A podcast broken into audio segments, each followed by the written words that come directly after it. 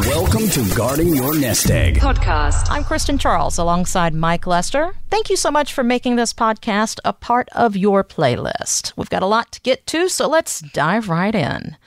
Kiplinger has some interesting advice when it comes to year end tax planning this time around. Do what you would normally do, but then be ready to do something different because there's a lot of last minute stuff pending in DC. How are you helping people prepare to do something different, but still do what they can for now? Well, the last minute thing, obviously in DC, that happens a lot, but maybe with this administration, even more than other administrations. And we're all wondering what the tax policy is going to be in 2022 because it was threatened a lot in 2021. Now, obviously, we're coming to the end of that here within just a few weeks. And it doesn't look like they're going to be able to make any changes to 2021, which is a good thing. So 2022 is a little out there. We'll get into that in just a second. But what I want anybody who's listening, because we're certainly working on this with our clients to understand is moving into the end of the year, we know what tax rates are for 2021. And in particular, if you have things like trust accounts, joint accounts, individual accounts, accounts where you're going to be subject to capital gains on those accounts. And we've also seen lots of gains. I mean, if you've been in the market now for the past year, two years, three years, five years, uh, going over 10 years, depending on what your investment strategy was, if you've held on to those investments, you you're going to have a significant amount of capital gains. And for our listeners who aren't real familiar with that, capital gains are gains in a portfolio that are going to be taxable at the moment that you sell them. So imagine that you will just choose a you know a company that everybody's familiar with. Let's say that you owned Microsoft. Okay. And um, you bought Microsoft ten years ago, and now let's say Microsoft is worth a lot more than it was ten years ago when you bought it. If you bought that in an individual account, a trust account, a joint account, when you sell it, you have to pay tax on those gains. Not necessarily on the day that you sell it, but in the year that you sell it. So if we know that long term capital gains, again, depending on your situation, but long term capital gains, if in your situation it's 15%, if you made $100,000 on Microsoft, you're going to owe 15% or $15,000 in taxes if it's long term capital gains. Now, knowing that and having some certainty around it is something that, that you could forecast, right? If you're mm-hmm. doing financial planning not knowing what taxes are going to be in 2022 is a little bit of a problem. They're floating around all kinds of rates. Maybe that maybe the, the long-term capital gains rate would be 25%. So then combine that with uncertainty about 2022. We talk about it a lot on our radio show, Kristen. I'm not very confident that 2022 is going to be a good year. We're taking steps to protect our clients from issues. Mm-hmm. Um, you know, bad market. I you know I can't forecast how bad it's going to be, or even if it's going to be bad, because I, I, I just don't think what's happening right now is sustainable. So we have clients in situations. I was just talking to a good client of ours.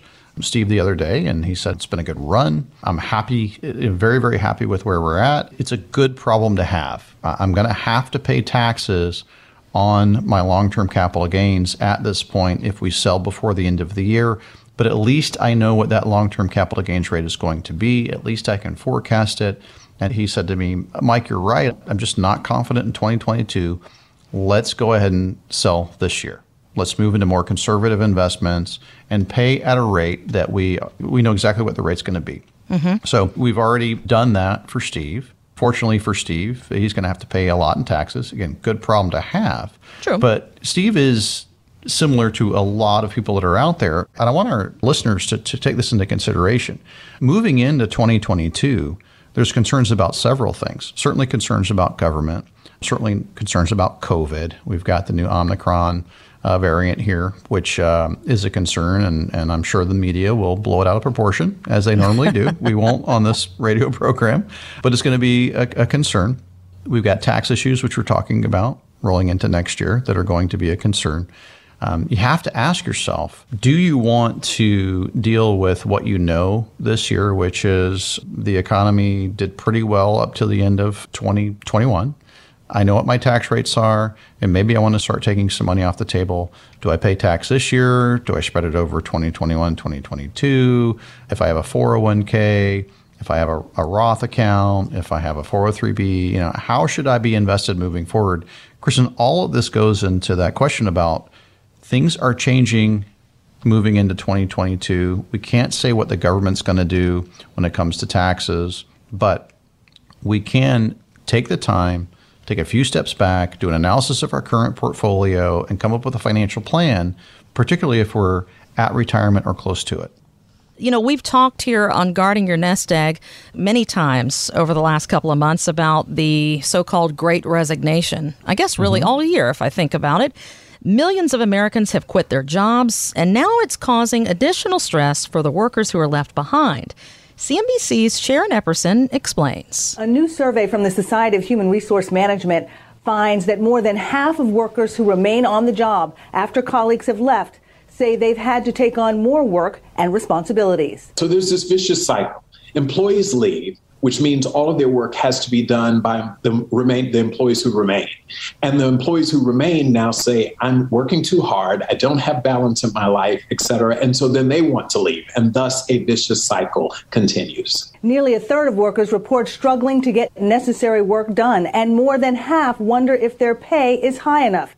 Now, Mike, you exclusively work with folks that are near retirement or already there. I'm sure you're seeing some of this play out in the conversations that you're having at the office every single day with our radio listeners. How are you helping folks figure out what their options are during this very different work environment? Well, Kristen, it is, and it's it's pressure on uh, individuals. So we're getting calls from listeners every week that are, are in this situation. Now, it might be because people have left the job just like they were saying, they have more responsibilities and there's really no balance in there. And, and mm-hmm. again, they aren't necessarily getting paid more. Sometimes they are, sometimes they aren't, but it, there's a lot of stress at work. Uh, another thing that we haven't talked about yet on today's program, but it's a common phone call that we're getting both from clients and then also our listeners, which is the vaccine mandate. Mm-hmm. Um, have a lot of people calling us week after week. And by the way, if you're in this situation, you're concerned, give us a call. But I need to know if I decide to retire right now, am I going to be okay? Because my company is uh, mandating vaccines, and I'm not comfortable with that. They're also not sure, so they're, they're trying to file for a way to get out of it and we don't know if they're going to uh, be able to do that. And so that's scary, Kristen. I mean, people that are in a situation that aren't comfortable with having something injected into their body that they're not confident in. I mean, I, I, I can relate, I guess, to that. Yeah. Um, I see a lot of people. I travel for work. Mm-hmm. I'm in front of people that are retired or close to it on a regular basis. Katie and I made a choice to get vaccinated because mm-hmm. she's a physician, so she works with people in a hospital. And keyword there is choice choice, but we chose to do it, yes. right? And for people that honestly are in a situation where their choice is not to do it. I mean, it's your health care. Uh, you know, it, yeah. it's a fine line between, hey, we're going to, I don't know, do a background check or something exactly. like that at work. This is very well, different. Yeah, and Katie and I didn't really do it for ourselves. We right. did it for the people that were around, mm-hmm. you know. And so there are plenty of people out there working that they're not in my situation or Katie's situation, but yet their employers saying, "Hey, you have to do it." So again, that's a phone call that we're getting on a weekly basis. That, hey, listen, I'm not comfortable with this, and if my employer requires me to do it, I need to know if I can retire right now. That's a question, Kristen. Thankfully, we can answer. Right. So that's mm-hmm. exactly what we do in our financial planning process is we take a look at where are you right now? What are your expenses? How much have you set aside for retirement? How much income are you going to have in retirement, whether it's right now or later? Just depends on when that income kicks in. And will you be able to maintain your current standard of living, adjusted for inflation and taxes moving forward? That's the financial planning aspect of it, Kristen. But then also, most people that are working for corporations or the government aren't really familiar with active management of a portfolio. What they're familiar with is their retirement plan at work. That's the 401k, the TSP, the 403b account, uh, profit sharing. These are investments where you don't really have a lot of control. Okay. You're basically along for the ride. Mm-hmm. You get the option to make contributions, typically on a monthly basis, and a lot of times there's a match that goes into it. But then you have limited investment options and no guidance. And any changes that you want to make, you have to do it on your own. So you have to be able to have your crystal ball. I mean, you, you might be a doctor, you might be an engineer, you might own your own business, you might be a school teacher. Your profession could be a million different things, just not financial advisor. Right? right. And then you're sitting on this retirement account at work, and people are going, well, hey, listen, either hang in there or make choices on your own about when you should be invested in stocks and when you shouldn't be invested in stocks. And most of the people that decide to work with us, it's not that they're not capable, Kristen. They're just not comfortable with making those types of decisions and they'd rather trust a professional as long as the professional adds value. So that's why I like our complete financial planning process is it just gives us the opportunity to introduce who we are, what we do, and how we do it to individuals. They get to decide on their own whether or not we're, we're providing value. And if they feel we're providing value, then they may choose to hire us to manage their portfolio and help them with retirement. On a related note, Mike, Forbes recently encouraged workers to ask their boss for a raise now to deal with higher inflation. I would ask you if you have any advice on what someone should do if they get that raise, but I, th- I think really the big question here is what about retirees? I mean, they start paying themselves when they stop working. Can they give themselves a raise? I don't think it's that easy. Well, I agree, Kristen. There's two parts to that. So, first off, say, Kristen, you're 55 or older, right? So, those would typically be the individuals we're working with. Again, sorry if you're 25, 35, 45. It's just not, there's not a lot we can do for you at that standpoint uh, because we manage retirement accounts for individuals that are retired or very close to it. So, if you're too young, there's not much we can do to help. But if you're currently working and you're in a situation where inflation is a concern and you're going to your employer asking for a raise, it's potentially problematic. Kristen, as an employer, we employ a lot of people, mm-hmm. you know, through Talon Wealth. We've been fortunate enough to be able to give our employees raises. It wasn't necessarily because the cost of goods and services are going up. It's just because as the company grows, we want to reward employees. Mm-hmm. Um, but I think most corporations would take a look at this situation of costs going up and wonder, well, how long is that, that going to happen? I mean, I think most good corporations are going to want to help employees, but then take a look at how many people aren't going back to work? You know, there's over 10 million open jobs out there, mm-hmm. and it puts corporations in kind of a, a tricky situation. Well, I want to reward the people that are willing to work, but if I pay the people that are willing to work too much, I don't have enough money to hire more people that mm-hmm. come in. Uh, unfortunately, that's probably kind of a complicated conversation. Now, going to individuals that are currently retired and looking at their portfolio, that's tough, Kristen. That's something that we've been having conversations with listeners about week after week over the past few months as the cost of goods and services are going up. The most obvious one, obviously, being gasoline. Christmas is coming up. It's a reality that things are costing not a little bit more, it's a lot more. And people feel that, well, listen, uh, this is sustainable for a limited amount of time.